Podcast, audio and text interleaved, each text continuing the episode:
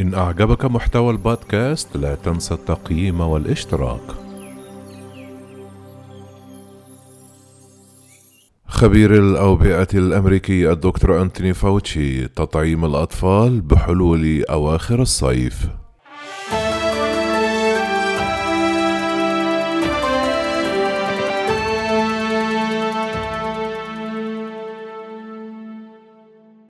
قال كبير خبير الأمراض المعدية في الحكومة الأمريكية أنه يأمل أن يرى بعض الأطفال يبدأون في تلقي لقاح كوفيد 19 في الأشهر القليلة المقبلة وهي تعد خطوة ضرورية لتأمين مناعة واسعة النطاق ضد فيروس كورونا.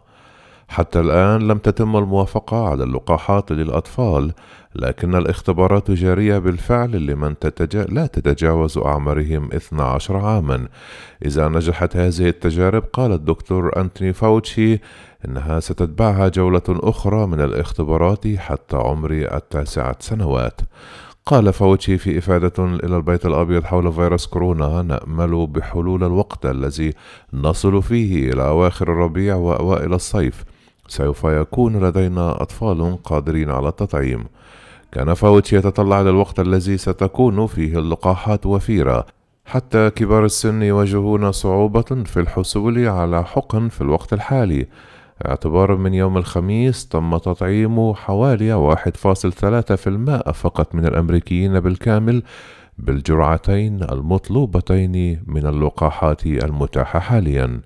يمثل الأطفال حوالي ربع السكان ولكي تصل الولايات المتحدة الأمريكية إلى مناعة القطيع أو مقاومة واسعة النطاق. يجب تلقيح حوالي 70% إلى 85% من السكان. جدير بالذكر أن لقاح فايزر بايونتيك يستخدم في الأشخاص الذين تبلغ أعمارهم 16 عاما أو أكبر. أما لقاح موديرنا فهو مخصص لمن تبلغ أعمارهم 18 أو أكثر. تم تسجيل تجربة فايزر السريرية للأطفال من سن 12 إلى سن 15 عاما بشكل كامل ويمكن أن تطلب شركة الأدوية تصريحا طارئا من إدارة الغذاء والدواء للأطفال منهم من دون سن الثانية عشر عاما فما فوق في وقت ما في النصف الأول من هذا العام. تجربة موديرنا الحالية للأعمار التي تتراوح بين 12 عاما إلى 17 عاما لا تزال تحت التجنيد. ونظرا لأن الاختبارات الأولية للتحقق من سلامة وفعالية لقاح فايزر وموديرنا تضمنت عشرات الآلاف من الأشخاص. يمكن إجراء الاختبارات المرتبطة بالعمر على الأطفال باستخدام مجموعات أصغر.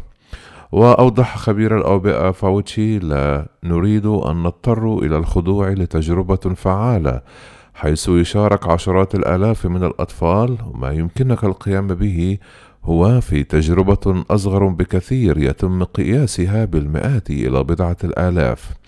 هذا هو المصطلح الذي يشير إلى ما إذا كان اللقاح ينجح في تحفيز استجابة الجهاز المناعي.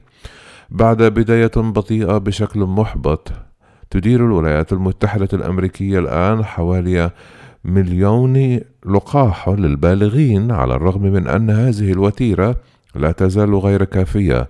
فقد تحدث الرئيس جو بايدن عن مليون فاصل خمسة لقاح يومي وإذا أمكن ذلك قد حددت إدارته هدف 100 مليون لقاح في أول 100 يوم رئاسي له.